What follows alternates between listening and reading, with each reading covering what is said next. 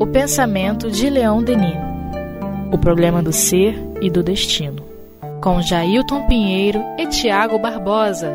Olá, amigos. Estamos aqui mais uma vez para dar continuidade ao estudo do livro O Problema do Ser e do Destino de Leon Denis, ainda na primeira parte, no capítulo 10, intitulado A Morte. Leon Denis prossegue dizendo assim: O conhecimento que podemos adquirir sobre as condições da vida futura exerce uma grande influência em nossos últimos momentos.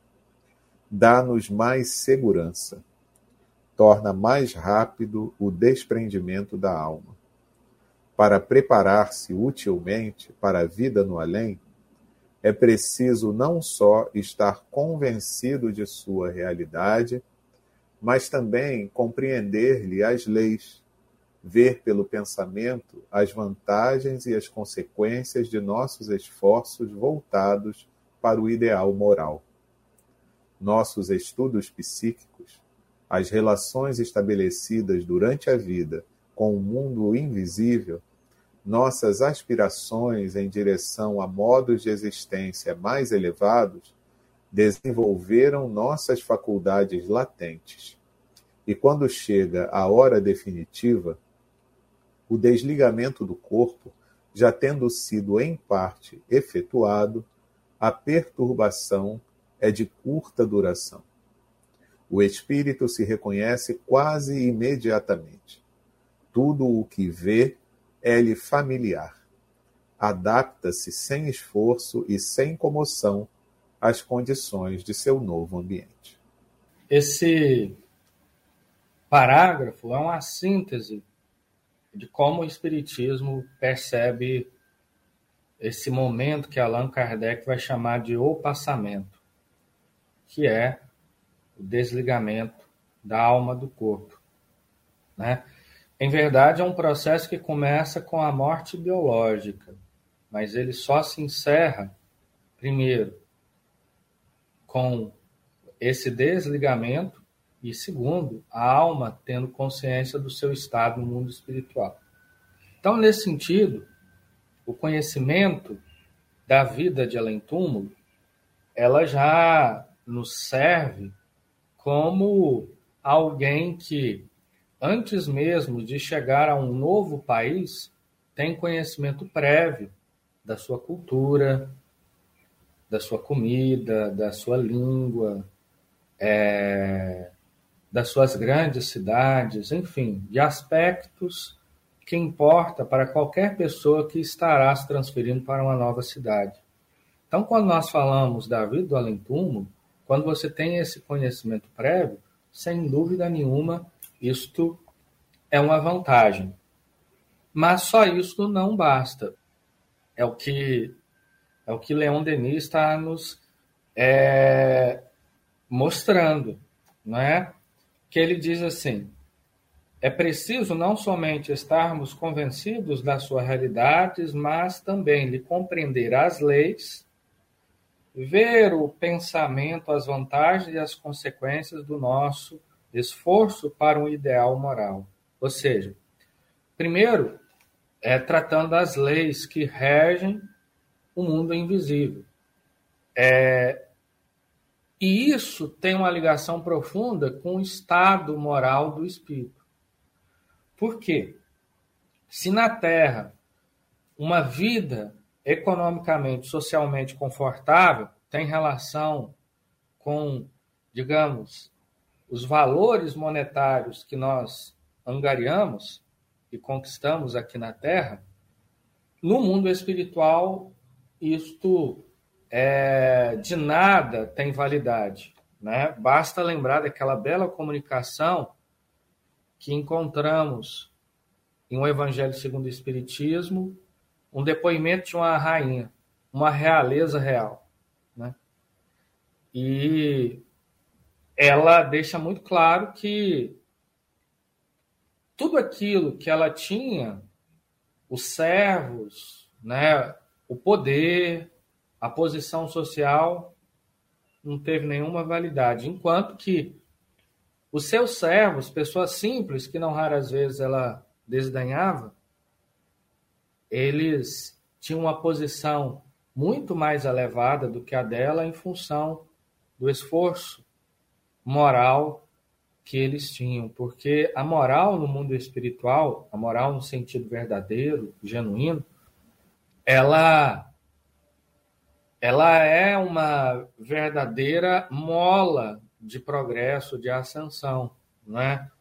Então, se o espírito é caridoso, ele vai conviver com espíritos desta ordem e vai estar um local deste, é, criado é, para espíritos desta ordem, não no sentido de assim criação no sentido de um paraíso destinado a esses, não é isso? Mas que os espíritos, e aí está uma relação com a lei, que Leon Denis nos evoca aqui, os espíritos, eles se, digamos assim, eles se organizam, se aglutinam é, por suas tendências morais, né, intelectuais. Então, tudo isso é como se fosse uma, um imã de atração. Então, as almas moralmente elevadas estarão junto a almas ele moralmente elevadas, e o contrário também. Né? Por isso que aqui na Terra, nosso esforço deve primordialmente contemplar o esforço moral, intelectual, né? para que é, o nosso espírito possa ir amadurecendo e quando chegar no mundo espiritual, não se encontrar é, numa condição é, de apuro, digamos assim, espiritualmente, né? Enfim. É bem interessante mesmo isso, né? É, a gente saber o quanto que o conhecimento prévio de determinada situação já nos favorece o entendimento da vivência daquele novo estado, né? O Tiago falou isso, é, lembrando também dessas almas que já são nobres e que, por, por essa mesma razão, elas já se encontram nesse estado de uma adaptação mais fácil à, à vida futura, porque elas já têm as suas conquistas, né? Aí eu fiquei pensando aqui, né? Que a gente deve sempre comparar determinadas questões, levando-se em consideração o mesmo nível evolutivo, né? Então, para a grande maioria de nós que nesse mundo vive e que ainda não é, é uma, não somos ainda almas tão crescidas espiritualmente falando, aí sim o conhecimento vai fazer ainda uma maior diferença. Já vai fazer para todos, né? Mas para nós que ainda temos as nossas deficiências morais, aí vai ser mais é, relevante esse conhecimento. Porque até mesmo para saber por que, que eu estou vivenciando determinada situação de incômodo, de perturbação, de sofrimento, é, e sabendo o que, que de repente eu posso fazer para minimizar esse estado, então já fica mais fácil para mim né? lidar com isso. É, é aquela analogia que a gente faz, né? Quando nós temos duas pessoas que vão trilhar um determinado caminho, né? Dirigir ao longo de uma determinada estrada. Se o primeiro nunca passou por aquela estrada, ele vai ter uma reação diferente daquele que já está acostumado a passar por aquela estrada mais vezes, que já conhece onde tem os buracos, onde tem as curvas mais perigosas. Então, esse já vai ficar mais prevenido, já vai ficar é, mais ligado nos trechos certos onde ele sabe que há as dificuldades e os problemas. E o outro não. Então, isso até vai fazer com que aquele que tem o conhecimento se exima de alguns é, acidentes. Né? Então, é por isso que o, o, conhecimento é sempre muito importante. Né? porque nos ajuda na transposição desses momentos que naturalmente nós teremos que passar. Né? Então, a gente sabe, não tem como a gente fugir da perturbação espiritual após a morte, mas a gente pode passar por esse momento das mais diversas maneiras, em função também do nosso conhecimento, deixando de lado a questão das conquistas morais, né? mas é, levando-se em consideração apenas o conhecimento da realidade espiritual. E Denis prossegue. Ao aproximar-se a hora extrema, os moribundos, muitas vezes, tomam posse de seus sentidos psíquicos e percebem os seres e as coisas do invisível. Os exemplos são numerosos. Aqui estão alguns deles extraídos da pesquisa realizada pelo Sr. Ernesto Bozano, cujos resultados foram publicados pelos Anais das Ciências Psíquicas de março de 1906. Primeiro caso. Na vida do reverendo Dwight L. Moody, ardente propagandista evangélico nos Estados Unidos, escrita por seu filho, na página 485, encontra-se o seguinte relato de seus últimos momentos. De repente, ouvimos-lo murmurar: A terra está ficando distante, o céu se abre diante de mim. Ultrapassei-lhe os limites. Não me chamem mais. Tudo isto é belo. Dir-se-ia uma visão de êxtase. Se a morte é isto, como é suave. Seu rosto se reavivou e, com uma expressão de feliz arrebatamento, Dwight, Irene, estou vendo as crianças. Ele fazia alusão a dois de seus netos que haviam morrido. Em seguida, virando-se para a esposa, disse-lhe: Você sempre foi uma boa companheira para mim. Após estas palavras, perdeu os sentidos. É, esse é um fenômeno comum a todos que estão atravessando o passamento, né? Naquilo que comumente é chamado de estado de moribundo. Muito embora o estado seja comum a todos, ou seja, um começo é, de, de um conjunto de percepções sobre o mundo invisível, isso é, eu disse um conjunto porque são variados, variadas percepções extrasensoriais. Aqueles que veem, aqueles que ouvem, aqueles que, por exemplo, vão fazer visitas. É, comumente, isso está muito relacionado ao estado moral e espiritual no momento que o espírito está fazendo esse passamento. Porque aqueles, por exemplo, inclusive nesta uma obra do próprio Ernesto Bozano, chamada A Crise da Morte, ele relata casos de pessoas que estavam preocupadas com determinadas pessoas e começaram a, re relatar a visita que estavam fazendo, claro, em estado de emancipação da alma, a essas pessoas encarnadas. Mas aqui nós observamos o reverendo Dight Moody, é, ele falando dos netos que haviam falecido, né? Então, esse tipo de fenômeno ele é muito comum a, a, nesse estado de passamento. Não é? Você começa a ter, mesmo que você não seja médium, né? isso nós não estamos falando de um estado de mediunidade, não. Por quê? Essas percepções, geralmente, elas se dão em um estado que a gente pode chamar de limiar entre a vida e a morte. Né? E isso pode ocorrer em fenômenos de quase morte. Né? Às vezes a pessoa atravessa um momento de um abalo é muito forte, como, por exemplo, um acidente.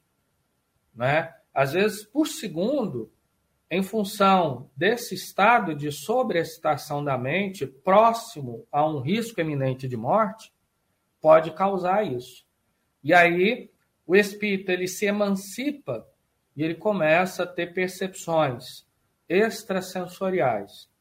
Pode ser tanto percepções, né, como estas do reverendo que percebeu a vida no mundo espiritual, inclusive dois espíritos que eram seu neto, netos que estavam falecidos.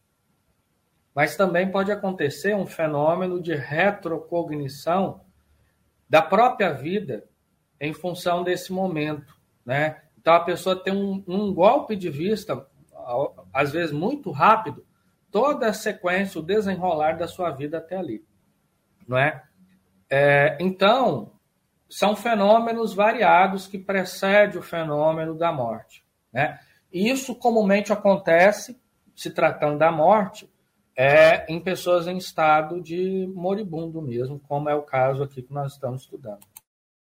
Eu tenho até um, um exemplo, né, para passar relacionado ao meu pai. Antes dele ser internado, ele estava com uma deficiência hepática. Antes dele ser internado, um pouco antes dele desencarnar, é, minha mãe conta, né, que teve um dia que eu saí para trabalhar, me despedi dos dois, e quando eu voltei, ela falou: e o seu pai é, tinha passado assim uma hora mais ou menos que você tinha saído, e ele virou para mim e falou assim: Ué, ué, mas o Jailton não tinha ido trabalhar porque ele passou ali no corredor ainda há pouco. Né? Então, alguma percepção, e aí, como o Tiago falou, né? E meu pai não era médium, né? Não era médium ostensivo. Então, não tem a ver com a questão da mediunidade em si, mas já naquele estado de debilidade orgânica, né, pré-internação, antes do desencarne, é, alguém passou ali naquele corredor e ele percebeu, né? Quem foi? Não sei. Ele se reportou como se tivesse sido eu mesmo.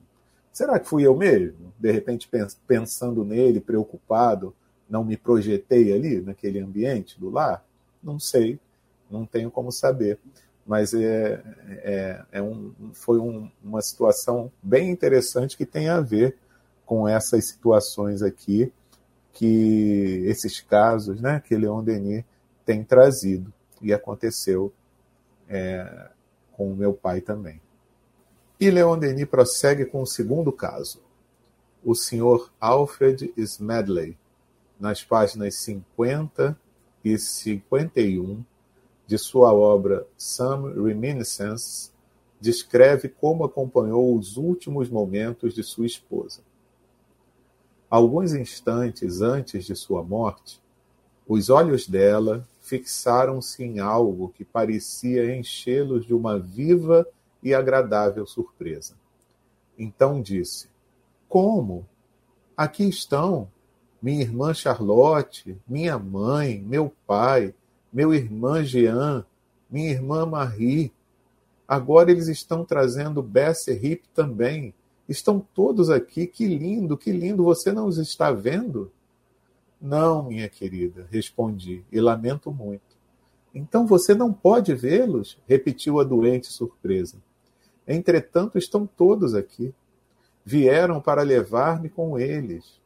Uma parte de nossa família já atravessou o grande mar e brevemente estaremos todos reunidos na nova morada celeste. Acrescentarei aqui que Bessie Hip foi uma criada muito fiel, ligadíssima à nossa família, que sempre tivera uma afeição particular por minha mulher. Depois desta visão estática, a doente ficou durante algum tempo como que exausta. Finalmente, dirigindo fixamente o olhar para o céu e, erguendo o braço, expirou. Relatos assim nos dá um testemunho, um testemunho muito bonito. Que testemunho é esse? De que a vida ela é perene e que o amor ele não cessa.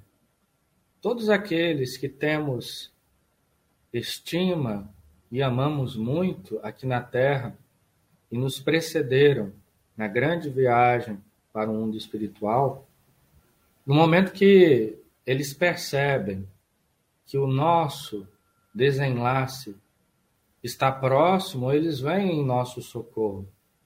E não raras vezes nos acompanham durante toda a vida, dando-nos força, estímulo e condições para que desempenhemos a nossa tarefa de aprimoramento moral, espiritual, intelectual. E nesse momento da morte, eles vêm em nosso socorro.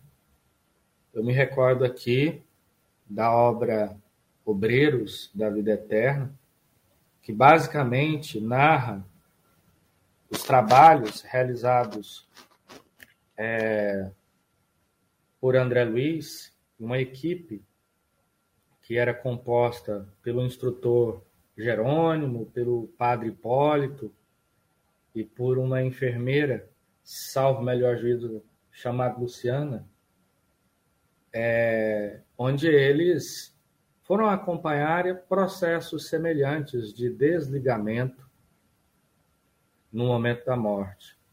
E coisa interessante é de se notar que muitos familiares ali estão, uma mãe, um pai, amigos muito queridos e devotados, estão ali no leito de morte, acompanhando esses momentos de passamento. Isso tudo é muito bonito, porque demonstra a grandeza e dos nossos laços de afeto que não nos esquecem, né? Isso mostra também que o amor ele é indestrutível, que o amor é uma força que agrega e nunca cessa. Então, por isso que nos momentos de em que estamos acompanhando a, os instantes finais de qualquer coração vinculado ao nosso, nós temos que estar em prece, nós temos que estar ali é, dando forças né, para esse companheiro, porque não raras vezes esse momento é precedido de muitas preocupações com quem está ficando também, né? Preocupações de ordens das mais diversas, preocupações com a saúde, com o destino das pessoas que estarão. E esse é o momento da gente dar força para ele, para que ele faça o seu caminho e para que seja igualmente assistido por bons espíritos que lhe auxiliarão nesta nova jornada que é a da vida no mundo espiritual. Pois é. E aí, mais uma vez, eu me lembro do caso do meu pai.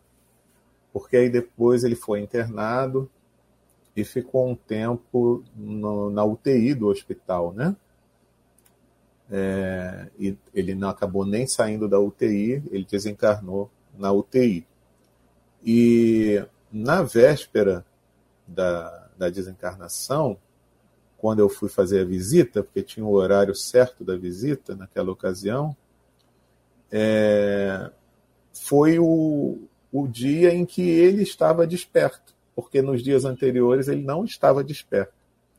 Então foi como se fosse o dia da despedida, né? Foi, foi a véspera da, da morte. E Aí ele virou para mim quando ele me viu, né? E nesse momento eu estava sozinho com ele. Ele olhou assim e falou assim: Jailton, esse caminho que você escolheu é muito bonito. E ele falou assim, sabe, com, com uma emoção, e o caminho era o espiritismo, né? Porque o, o meu pai não era espírita. Mas quando eu passei a ser espírita, é, ele passou a se interessar um pouco, se simpatizou, chegou a frequentar pouquíssimas vezes algumas palestras ali do Grupo Espírita André Luiz, aqui no Rio de Janeiro, mas foram poucas, né?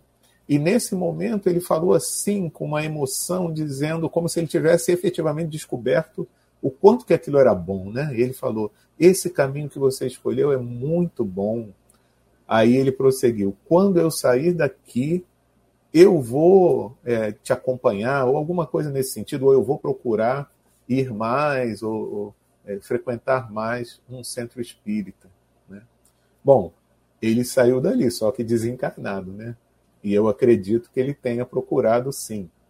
Se me passou a me acompanhar ou não, eu não sei, mas eu tenho certeza de que aonde ele estiver, ele é, deve ter procurado então se aprofundar mais, porque ele tinha é, no, era natural dele essa questão de descobrir coisas novas, de aprender coisas novas. Então, foi interessante, porque é exatamente nesse momento, né, já quase se aproximando da morte, ele então tem essa, essa sensação de bem-estar e de vontade de buscar uma coisa nova, né? E o quanto isso não deve ter feito bem a ele, né? Espiritualmente falando, na partida para essa nova fase da vida, já no plano espiritual. Aí eu me lembrei disso agora. Bom, e isso reforça para nós, então, da importância do conhecimento espírita, porque é, uma das coisas que muitas das vezes nós somos displicentes e tem, sem dúvida nenhuma, grande importância é a meditação sobre a vida e sobre a morte. E quando se trata desta relação, me parece que o Espiritismo é uma excelente ferramenta para a compreensão do que vem a ser a morte, para entender as leis que regem o mundo espiritual, para é, nos fornecendo muitos depoimentos, né, a semelhança da obra O Céu e o Inferno, de Allan Kardec, onde ali nos fica muito claro que a vida que tivemos aqui, enquanto encarnados, conduzindo-nos de maneira reta, elevada, buscando sermos melhores nos vários sentidos que a vida nos oferta as possibilidades, isso tudo tem uma consequência muito profunda quando estamos no mundo espiritual. E é bem isso que Leon Denis nos disse, quando ele fala assim: o espírito reconhece-se quase logo. Tudo que lhe é familiar adapta-se sem esforço e sem emoção às condições do novo meio. Então, a vida que nós levamos aqui na Terra é basicamente a vida que nós encontraremos no mundo espiritual. Se for uma vida buscada pelos valores do amor, da caridade, da bondade, da simplicidade, da humildade, serão esse é, serão espíritos nesta condição que seremos atraídos. Atrairemos e seremos atraídos. Se foi, por outro lado, uma vida em que buscamos o gozo incessante dos bens materiais, veja, não que viver a vida material, tudo aquilo que ela nos oferece, seja um problema, de maneira nenhuma. O problema ele está no abuso, ou seja, na falta de equilíbrio. Então, se aqui o que o mote da nossa existência foi o acúmulo de bens materiais, nós estaremos rodeados de espíritos que têm este interesse. E isso vai nos gerar um certo estado de sofrimento, que não é absoluto, que não é para sempre, claro, mas é preciso dizer que sim, isso causa um sofrimento, porque é como se ninguém vem aqui para desfrutar é, uma vida somente regada pelos bens materiais. Nós podemos tê-los, né? mas saber usufruir com equilíbrio e com bondade. Este é o ponto. Verdade, meu amigo, verdade. Bom, hoje a gente vai ficando por aqui, mas na próxima semana retomaremos a análise desses casos que Leon Denis começou a nos trazer, nessa parte né, do capítulo 10, intitulado A Morte, da primeira parte do livro O Problema do Ser e do Destino, de Leon Denis. Convido então a todo mundo para que na próxima semana estejamos juntos na continuidade desse estudo. Um grande abraço para todo mundo e até lá.